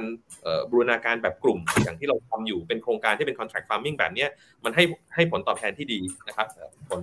ผลสำลิดที่ดี เพราะฉะนั้นเนี่ย ถามว่าวัตถุดิบเนี่ยกลัวไหมไม่กลัวเลยครับ เพราะว่าเราไม่ได้เริ่มจากมีวัตถุดิบเยอะนะ เราเริ่มจากที่เราแทบจะไม่มีวัตถุดิบด้วยซ้ำแล้วเราสร้างอันนี้ขึ้นมาตลอด 10 ปีที่ผ่านมาเพราะเนี่ยเรายังเห็นการเติบโตที่ดีนะครับในเรื่องของศักยภาพในพื้นที่ แล้วเราไม่ใช่แค่เฉพาะอยู่ที่อุบลเราขยายไปในเขตที่เป็นอีสานใต้ด้วยนะครับอีก 3-4 จังหวัดรอบๆอุบลนะครับเพราะฉะนั้นเนี่ยนะครับก็จะมีคนที่เข้ามา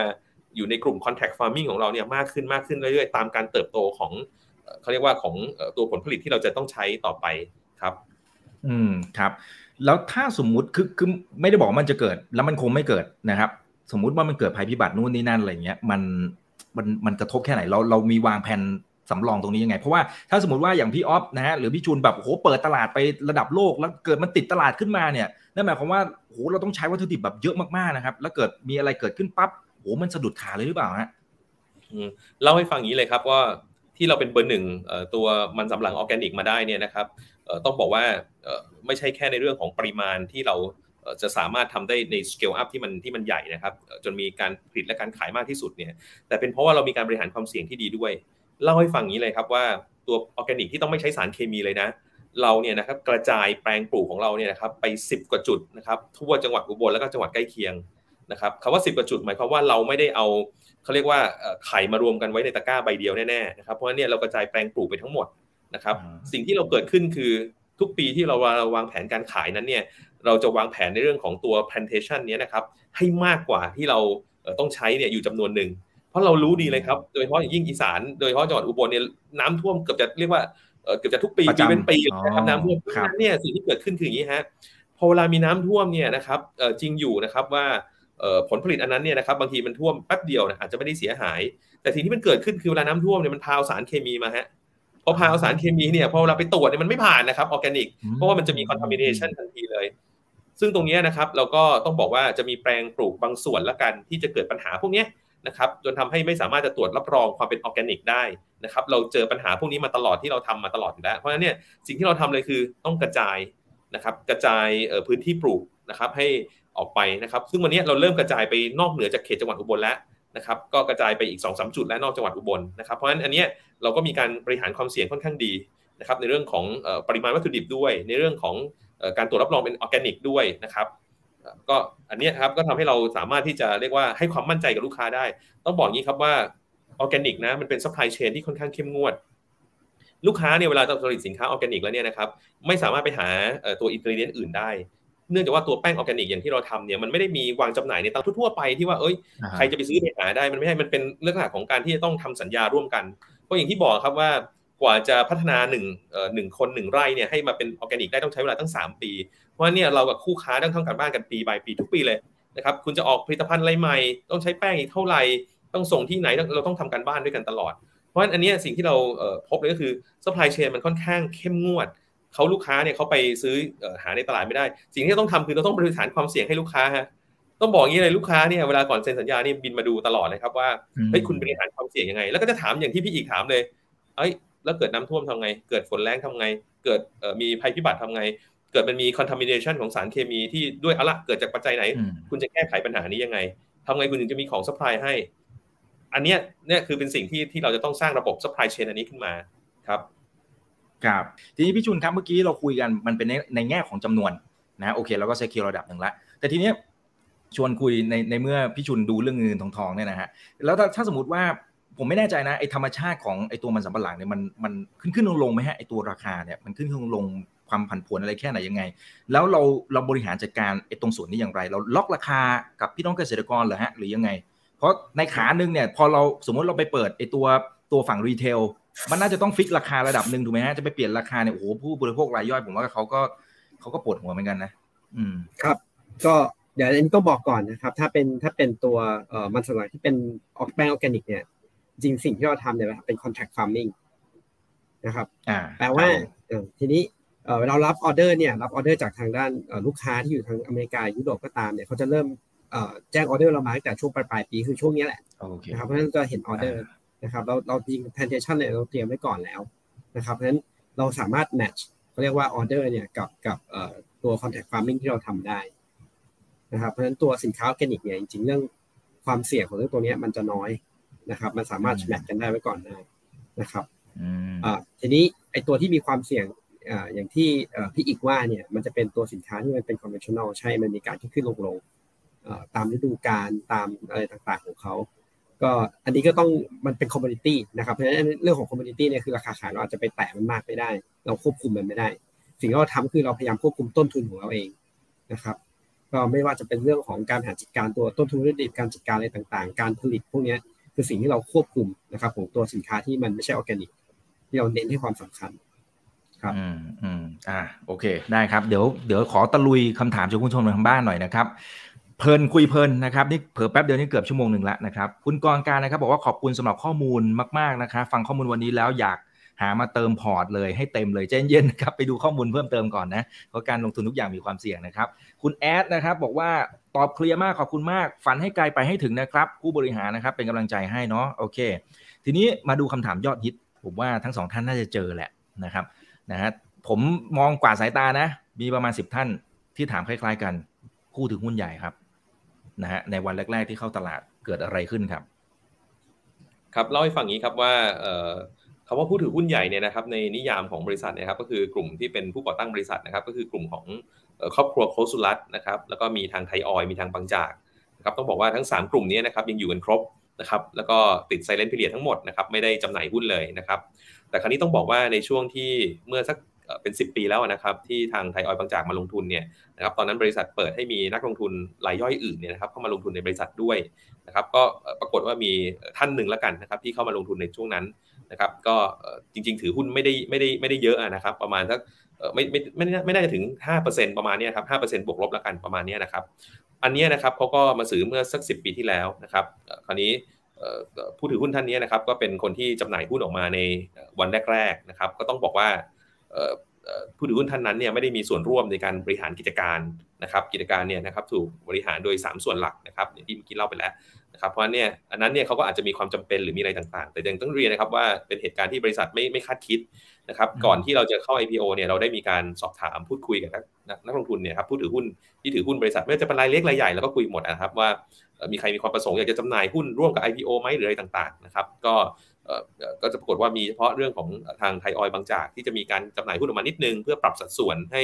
ผู้ถือหุ้นรายใหญ่คือครอบครัวโคสุรัตน์เนี่ยถือมากที่สุดนะครับแล้วก็มีทางไทยออยล์บางจากถือรวมกันจำนวนหนึ่งนะครับเพราะฉะนั้นเนี่ยตรงนั้นก็คือแค่ปรับสัดส่วนตรงนั้น ท่านอื่นก็ไม่ได้มีการคุยนะครับว่าจะมีการจำหน่ายหุ้นออกมาแต่อย่างใดนะครับแต่อย่างไรก็ดีแหละเอาละเหตุการณ์มันก็เกิดขึ้นแล้วในวันแรกนะครับว่ามีทางท่านนั้นเนี่ยเขาก็ใช้สิทธิ์ในเรื่องของการที่ก็เป็นไปตามสิทธิ์ของเขาอะนะครับ เนื่องจากเขาก็ไม่ได้มีส่วนร่วมในการบริหารกิจการจริงๆ แล้วก็ถือหุ้นมานานแล้วนะครับ แล้วก็ เอ่อเขาอาจจะแจ้งว่าเขาไม่เอ่อยังคือตอนที่เราไปถามไปไปคุยอะไรก็ตามต่าง ๆ เนี่ยเขาอาจจะยังไม่มีความประสงค์ที่จะที่อยากจะจะขายหุ้นนะครับ แต่ว่าในพอต่อเขาเข้ามาแล้วเห็นราคาเห็นอะไรก็ตามต่าง ๆ นะครับ ก็อาจจะเอ่อมีความรู้สึกว่าเอออยากจะอยากจะจำหน่ายหุ้นออกมานะครับ ก็อืมอันนั้นเนี่ยต้องบอกงี้ครับว่าปัจจุบันเนี่ยเขาได้เอ่อจำหน่ายหุ้นไปเรียกว่าหมดแล้วนะครับหลังจากที่เราได้เช็คมาเรื่อยๆนะครับว่าปิดสมุดดูนะครับ ก็ได้จำหน่ายไปแล้วนะครับ แล้วก็เอ่อเอ่อคาดว่าหลังจากเนี้ยนะครับ ก็ไม่น่าจะมีเหตุการณ์เอ่อทำนองนี้เกิดขึ้นอีก นะครับแต่ว่าอย่างไรก็ดีนะครับเหตุการณ์นี้ผมฝ่ายบริหารก็ดีผู้ถือหุ้นที่เป็นผู้บริหารงานเนี่ยก็รู้สึกเสียใจนะครับ แล้วก็ไม่คาดคิดนะครับ เพราะว่าเขาเรียกว่ามันทำให้คือไม่ใช่แค่คือการจำหน่ายหุ้นออกมาตรงนั้นเนี่ยมันไม่ใช่แค่เรื่องของการที่เขาจำหน่ายอย่างเดียว มันทำให้เซนติเมนต์ของตลาดนะครับเซนติเมนต์ของนักลงทุนเนี่ยมันมันเขาเรียกว่ามันมันพังไปด้วยนะครับเพราะฉะนั้นเนี่ยนะครับเซนติเมนต์ต่างๆมันก็ไม่ดีแต่ว่าก็อย่างนี้นะครับว่าเหตุการณ์มันเกิดขึ้นไปแล้วนะครับ ผมก็ก็ต้องขอแสดงความเสียใจกับทุกท่านนะครับว่าที่มันมันเกิดเหตุการณ์นั้น แต่ว่า เราอยากให้ย้อนกลับมาดูที่ฟันเดเมนทัลของบริษัทนะครับว่าในปัจจุบันเนี่ยนะครับอย่างบริษัทประกาศผลประกอบการไตรมาสสามแล้วนะครับที่เอ่อจริงๆผมก็เล่าให้ฟังมาโดยตลอดนะครับ ว่าผลประกอบการปีนี้ค่อนข้างดีนะเอ่อสวยไตรมาสเลยสี่อ่าครับไตรมาสสี่เนี่ยก็ยังเติบโตต่อเนื่องนะ แล้วต้องบอกว่าไตรมาสสี่เนี่ยเป็นไตรมาสที่ที่อาจจะเรียกว่าเป็นเอ่อ a little bit of of high season นิดนึงด้วย เพราะว่าจะเป็นการเปิดฤดูกาลมันสำปะหลังขึ้นมานะครับเพราะฉะนั้นเนี่ยยังคาดคาดคาดการณ์ไตรมาสสี่ที่ที่ค่อนยังค่อนข้างดีนะเอ่อจากไตรมาสสามนะครับแล้วก็ ต้องบอกว่าพอขึ้นปีหน้านะครับ ปีหน้าเนี่ยจะเห็นการเปลี่ยนแปลงมากกว่าปีนี้อีก อย่างอย่างอย่างอย่างปีนี้นะครับต้องบอกก่อนไตรมาสสามเนี่ยเราบอกว่ากำไรถ้าเปรียบเทียบกับปีที่แล้วทั้งปีนี่มีมากกว่าสองเท่าแล้วนะครับไตรมาสสี่เดี๋ยวยังดีนะยังดีดีกว่าคาดการณ์ว่าอาจจะดีกว่าไตรมาสสามด้วยซ้ำไปนะครับอะไรต่างๆ แต่ปีหน้าเนี่ยนะครับจะเห็นภาพที่จะยิ่งดีกว่าปีนี้อีกเพราะว่าปีหน้าเนี่ยภาพของเรื่องอาหารเนี่ยจะชัดนะครับเพราะฉะนั้นเมื่อกี้ที่เมื่อกี้มีท่านนักลงทุนที่อยากจะซื้อหุ้นเพิ่มเนี่ยนะครับเดี๋ยว ไม่คือจริงๆผมเป็นผู้บริหารก็อยากให้ให้ให้มาดูข้อมูลเยอะๆนะครับ ไม่ได้อยากจะแค่ตัวอย่างเดียวใช่ เดี๋ยวอยากให้เห็นอย่างนี้ว่า เดี๋ยวไว้ให้บริษัทเปิดตัวทาสุโกะออกมาก่อน แล้วมีอืมเอ่อเรื่องของการทำแบรนดิ้งนะครับ เรื่องของจะมีเชฟที่มาช่วยเราสื่อสารเรื่องนี้นะครับ เดี๋ยวมีเพลงด้วยนะ เดี๋ยวจะมีเพลงออกมาด้วยนะครับ ว่าครับใช่เดี๋ยวจะมีเพลงเพราะฉะนั้นเนี่ยให้เห็นพัฒนาการตรงนี้ก่อนก็ได้นะครับ ว่าอันนี้อยู่ในแผนงานของบริษัททั้งหมดที่จะทำนะครับ แล้วก็ มุ่งหวังตั้งใจเนี่ยจะเป็นเบอร์หนึ่งของตลาดในเรื่องของอาหารเพื่อสุขภาพจริงๆนะครับแล้วก็ย้ำอีกนิดนึงว่าในตัวของอาหารเนี่ยนะครับในอนาคตเนี่ยนะครับอีก 3 ปีเนี่ยเราต้องการที่จะปลดล็อก value เขาด้วยนะครับต้องบอกงี้ว่าวันนี้นะครับพี่อีกลองนึกภาพ เราสป라이ให้กับอาหารระดับโลกเยอะแยะไปหมดเลยนะครับต้องบอกว่าพวกเขามีเงินเยอะมากนะพวกพวกบริษัทเหล่านั้นเนี่ยนะครับเราเนี่ยเป็นเหมือนกับโดนจีบตลอดเวลานะครับที่จะมีคนมา อยากจะมาพูดง่ายๆคืออยากจะเรียกว่าเอ่อ supply chain integration เนี่ยก็คืออยากจะรวบ supply chain รวมทุนนะครับมามามาลงทุนในเมืองไทยนะครับ แต่ว่าต้องบอกงี้ครับว่าด้วยความตั้งใจผู้ถือหุ้นแล้วกันนะครับ เราเราไม่อยากที่จะที่จะนั่น เราอยากที่ถ้าจะสุดท้ายแล้วเนี่ยเราต้องการเงินที่จะระดมทุนก้อนหนึ่งเนี่ยนะครับ เพื่อที่จะไปซื้อแบรนด์อาหารหรือขนมต่างประเทศเข้ามาเป็นของเรามากกว่านะครับ ไม่ใช่ว่าเราเป็นเป็นส่วนหนึ่งของเขา เพราะฉะนั้นเนี่ยนะครับในอีกอีกสามปีข้างหน้าเนี่ยนะครับ อยากให้ นักลงทุนที่สนใจเนี่ยนะครับก็ลองติดตามผลงานของ UBE ไปเรื่อยๆนะครับแล้วก็จะเห็นว่าในอนาคตเนี่ยจะมีแผนในเรื่องของการจะปลดล็อก value บริษัทลูกอันหนึ่งนะครับที่จะที่เขาทำแป้งทำไอตัวอาหารในนี้อยู่นะครับว่าอาจจะปลดล็อกในเรื่องของการที่จะระดมทุนจากตลาดหลักทรัพย์นะครับ แล้วก็ไม่ต้องการให้ใครมาจีบเราจะไปจีบจากต่างประเทศเขาเองครับครับโอ้น่าน่าสนใจนะครับนะคุณอารมณ์กรบอกว่าเป็นกำลังใจให้กับผู้บริหารนะครับ โอเคนะฮะ แป้งออร์แกนิกนะที่ที่เราไปบุกตลาดทั้งยุโรปกับอเมริกาตอนนี้สัดส่วนเท่าไหร่ แล้วแล้วมองเป้าอนาคตเนี่ยมันจะมันจะเป็นยังไง เราเป็นเบอร์หนึ่งส่งออกไปอเมริกาอยู่แล้วนะครับ ถ้าไปดูสถิติของทางราชการที่เป็นเขาจับในเรื่องของการส่งออกนะครับ เราส่งออกเป็นเบอร์หนึ่งไปอเมริกานะครับเพราะเนี่ยเราส่งออกอเมริกาเยอะที่สุดยุโรปรองลงมานะครับ แล้วก็มีประเทศจีนด้วยนะครับที่เราส่งออกไปนะครับ แต่ว่าในแผนปีหน้าแล้วกันเราจะขยายอย่างนี้ ปีหน้าเนี่ยเรามองเห็นเทรนด์เรื่องของของ gluten free เนี่ยนะครับจะเขาเรียกว่าไม่ใช่แค่เฉพาะในอเมริกาแล้ว ปรากฏว่าในยุโรปเนี่ยนะครับเริ่มมีกระแสของ gluten free มากขึ้นเรื่อยๆ เพราะก็เป็นที่คือเราแปลกใจเหมือนกันนะเพราะว่าอเมริกาเนี่ยเขาขายดีอยู่แล้วแหละแล้วเขาโตขึ้นเนี่ยเราก็ไม่แปลกใจอะแต่ว่าวันนี้เราเริ่มเห็นในในยุโรปมากขึ้นนะครับ แล้วก็ที่ที่ที่แปลกใจอย่างก็คือเราเห็นในเมืองจีนแล้วก็ในญี่ปุ่นด้วยนะครับที่เข้ามา นอกจากนั้นยังมีในออสเตรเลียนิวซีแลนด์และที่ล่าสุดเลยก็คือมาจากมิดเดิลอีสต์ นะครับ ซึ่งเอาละก็คือเข้าใจเอาเองแล้วกันว่าสุดท้ายทุกคนเนี่ยบางทีไม่ใช่แค่เฉพาะเสิร์ฟลูกค้าที่เป็นในประเทศตัวเอง แต่ว่าต้องการทำเนี่ยเพื่อจะเสิร์ฟให้กับนักท่องเที่ยวด้วยเอออันนี้แหละคืออันที่ทำให้พอเราเห็นอันนี้นะครับ พี่อีกเราผมคือผมคุยกับทีมงานตลอดว่าเฮ้ยแหมมันเราอยากทำให้อันนี้ในเมืองไทยมันมีบ้างอะเอางี้แล้วกันคือนักท่องเที่ยวเราก็เปิดรับปีหนึ่งตั้งสามสี่สิบล้านคนนะก่อนโควิดนะครับ เข้ามาเจออาหาร gluten free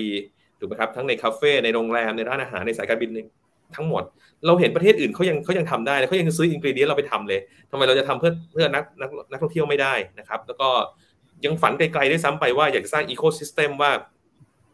ให้ you ถ้า you มีคนครอบครัวแพ้กลูเตนมาเที่ยวเมืองไทยได้เลยไทยแลนด์เนี่ยเขาเรียกว่าเป็นเอ่อ capital city of gluten free product เลยด้วยซ้ำอะไรอย่างเงี้ยเราอยากจะเห็นภาพอย่างนั้นนะครับ เพราะว่า สมมติเราบอกว่าเราชักชวนแค่นี้นะครับ เอาแค่คนที่เป็น celiac คือแพ้จริงๆนะคือทานไม่ได้เลยนะเป็น celiac เนี่ยหนึ่งเปอร์เซ็นต์ของประชากรโลกประชากรโลกนี่มันมันพูดถึงเป็นเป็นเป็นเป็นเยอะมากนะครับ เพราะฉะนั้นอันเนี้ยนะครับเอ่อเอ่อถ้าเราพูดคำนี้ก่อนนะครับว่าเอ้ยเราพร้อมที่จะสร้างสรรค์ผลิตภัณฑ์เหล่านี้ อันนี้เป็นจุดหนึ่งที่ดึงดูดนักท่องเที่ยวได้นะครับ เพราะฉะนั้นอันเนี้ยก็อยากจะให้เห็น ภาพพวกนี้ที่เราจะทำร่วมกับพันธมิตรนะครับแล้วก็นักลงทุนค่อยตัดสินใจนะครับที่จะลงทุนหรืออะไรต่างๆ ก็ได้นะครับแต่อย่างที่บอกครับเราก็เปิดตัวไปแล้วกาแฟออร์แกนิกที่เราบอกว่าเดี๋ยวเราจะทำกาแฟอินทรีย์เดี๋ยวเราจะทำให้เห็นเนี่ยนะครับว่าเป็นกาแฟออร์แกนิกก็เปิดไปแล้ว เดี๋ยวต้นปีเดี๋ยวจะมีผลิตภัณฑ์อีกตัวหนึ่งนะครับที่เราก็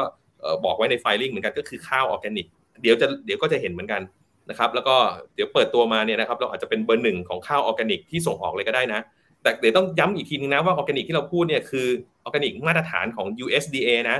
มาตรฐานของ Organic Thailand นี่อาจจะยังไม่ไม่นับนะ เพราะว่ามาตรฐาน Organic Thailand นี่มีเยอะจริงๆในประเทศไทย แต่ว่าที่เป็น US ต่างกันมากเลยฮะคือต้องบอกว่ามาตรฐานมันคนละคนละคนละแบบกันแล้วกัน เออโอเคเดี๋ยวไม่อยากจะพูดว่าเมืองไทยไม่ดีอะไรเมืองไทยก็ดี แต่ว่าถ้าเราอยากจะขายอเมริกาขายยุโรปคุณต้องได้ USDA อีกแบบหนึ่งได้ EU organic เอางั้นแล้วกัน เราจะทำเป็นเราทำเป็นมาตรฐานสากลแบบนั้น เราก็ต้องบอกว่าซุ่มทำแล้วกันซุ่มทำมานานแล้วนะครับ เพราะว่ามันต้องใช้เวลานาน อันนี้เดี๋ยวเราเปิดตัวเนี่ยเราจะเป็นเบอร์หนึ่งทันทีเลยที่ส่งออกมากที่สุดนะครับเพราะฉะนั้นเนี่ยอยากให้ค่อยๆทยอยเห็น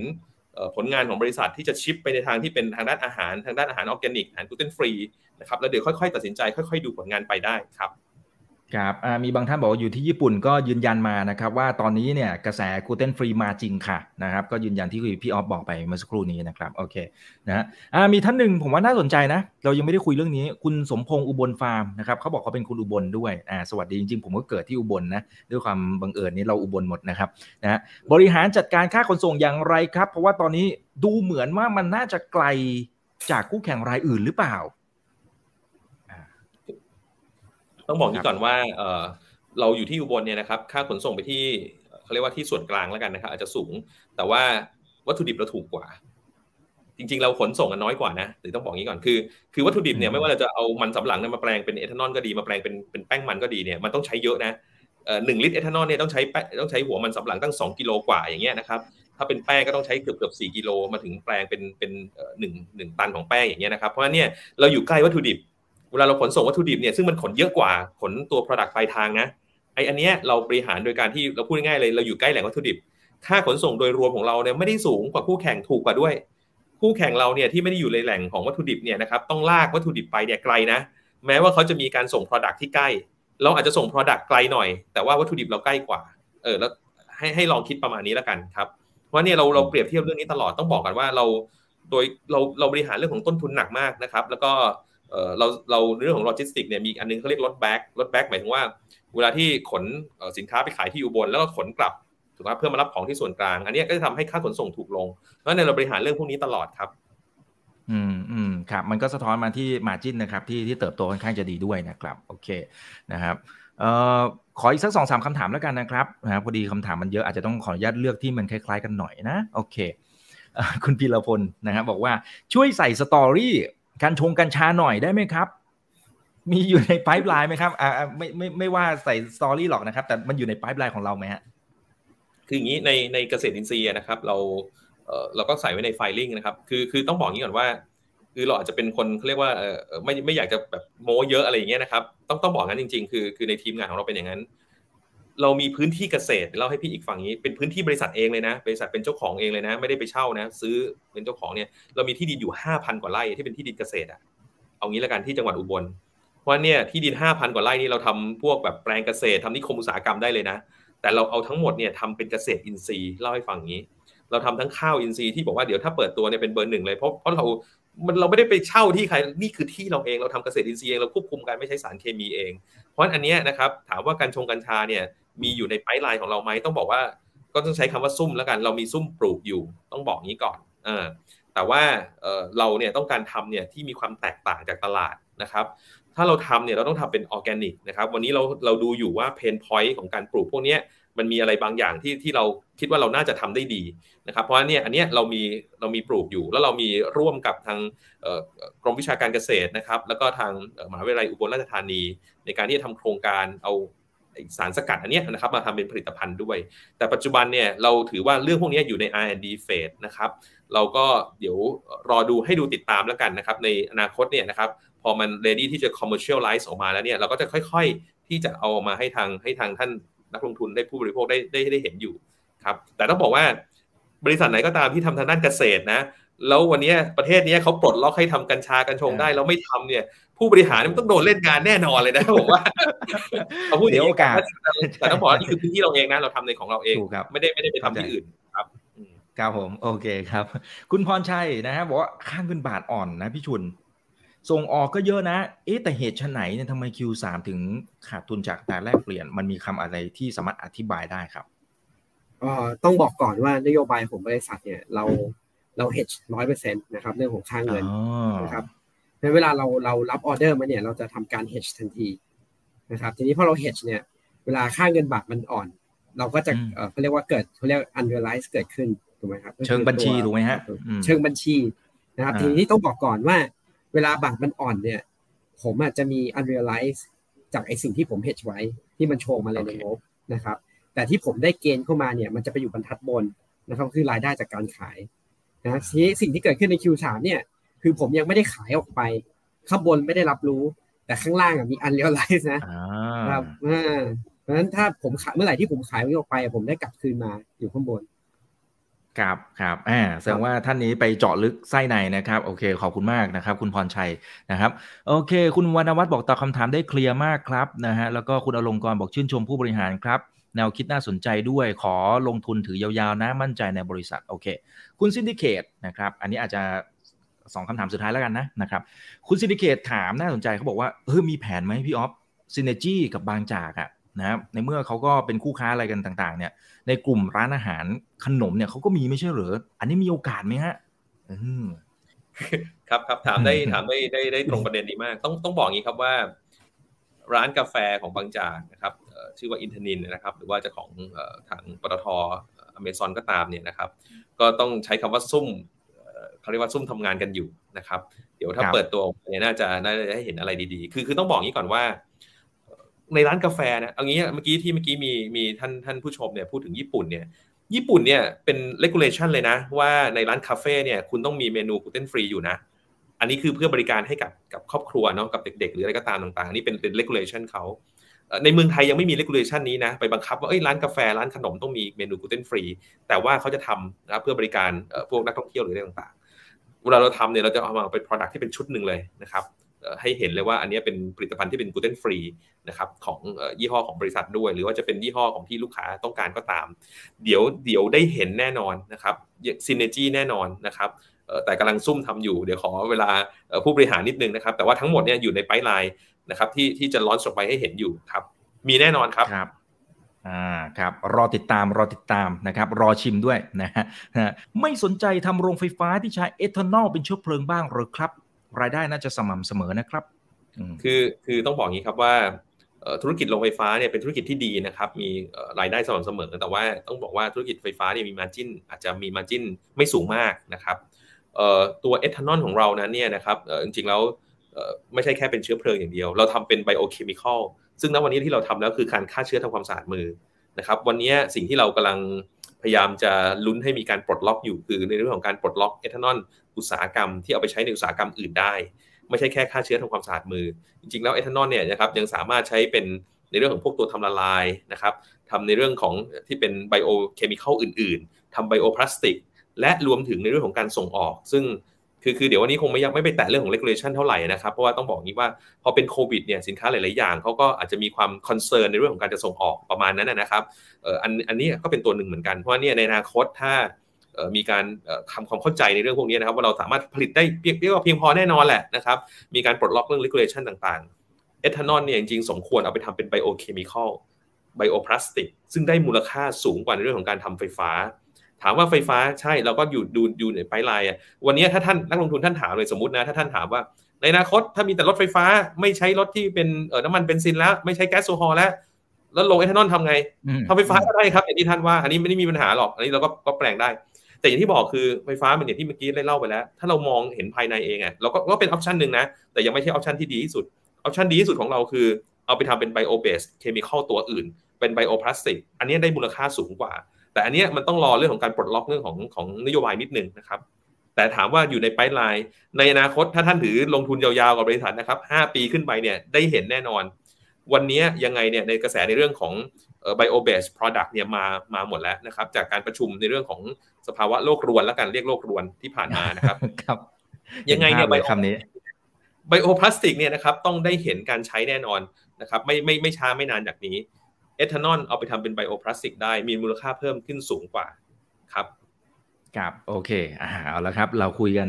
พอสมควรนะครับ หลายท่านก็ชื่นชมผู้บริหารเข้ามานะครับ แล้วก็ทำให้มีความมั่นใจนะครับในการถือหุ้นบางคนบอกมีอยู่ละนะครับ ก็ทยอยเข้าไปเก็บนะครับ ยังไงก็ต้องย้ำทุกครั้งการลงทุนทุกอย่างมันมีความเสี่ยง นะครับก่อนที่เข้าไปลงทุนต่อให้วันนี้เราฟังนะครับหลาย ๆ อย่างที่ทั้งพี่ออฟนะครับแล้วก็พี่ชุนได้อธิบายมาก็ค่อนข้างจะเคลียร์นะครับเราเข้าใจมากขึ้นนะครับเพียงแต่ว่าเราก็ต้องติดตามทุกไปเรื่อย ๆ นะนะครับแล้วก็ทุกอย่างมีความเสี่ยงก็ต้องไปศึกษาข้อมูล เช่นหนังสือที่ชวนอันนี้เข้าไปอ่าน แล้วก็คอยติดตาม ผมเข้าใจว่าเดี๋ยวเดี๋ยวก็ต้องมาอัปเดตต่าง ๆ ด้วยใช่ไหมฮะอันนี้เราก็ต้องคอยคอยฟังนะครับว่าผู้บริหารมีพัฒนาการอะไรอย่างไรนะครับฝากทิ้งท้ายถึงผู้ชมตอนนี้ 1,200 ท่านนะครับที่ณจุดที่เราไลฟ์นะเริ่มจากขอสลับไปที่พี่ชุนก่อนแล้วกันนะครับแล้วเดี๋ยวมาปิดท้ายที่พี่ออฟนะครับ ชิญเลยครับ ทั้งว่าที่ผู้ถือหุ้นหรือว่าผู้ถือหุ้นอยู่แล้วนะครับเชิญครับครับเออก็เข้าใจนะครับว่าตอนที่เราเข้าไปเนี่ยมันอาจจะมีเหตุการณ์อะไรบางอย่าง มันก็ทำให้เซนติเมนต์ของของของหุ้นนี้มันเสียไปนะครับ แต่ก็อยากจะฝากบอกว่าให้กลับมาดูที่ฟันเดเมนทัลที่พี่ออกพูดนะครับก็ดูที่ผลประกอบการของเรา ไม่ว่าจะเป็นไตรมาสสามที่จะมาหรือไตรมาสสี่ก็ตามนะครับสิ่งที่จะเกิดขึ้นเนี่ยนะครับไม่ว่าในแง่ของ valuation อะไรต่างๆ ก็ตามเนี่ยมันก็อาจจะทำให้มันดูแล้วมัน น่าสนใจมากขึ้นนะครับแล้วก็เป็นการพิสูจน์ตัวบริษัทเองด้วยนะครับว่าเราเป็นบริษัทที่เราทำงานจริงๆนะครับแล้วก็ผลประกอบการที่ออกมาก็คิดว่าจะเป็นตัวที่มันพิสูจน์เราเองนะครับครับอ่าเชิญเลยครับพี่ออฟครับครับก็เดี๋ยวดูผลประกอบการนะครับไตรมาสสามไตรมาสสี่เนี่ยนะครับออกมาเนี่ยสุดท้ายแล้วเดี๋ยวจะทำให้ PE เนี่ยนะครับเหลืออยู่ที่เราคำนวณดูนะครับ 20 กว่าเท่า ซึ่งต้องบอกว่าพอ 20 กว่าเท่าเนี่ยนักลงทุนอาจจะมองอีกภาพหนึ่งแล้วนะครับว่าเป็นยังไง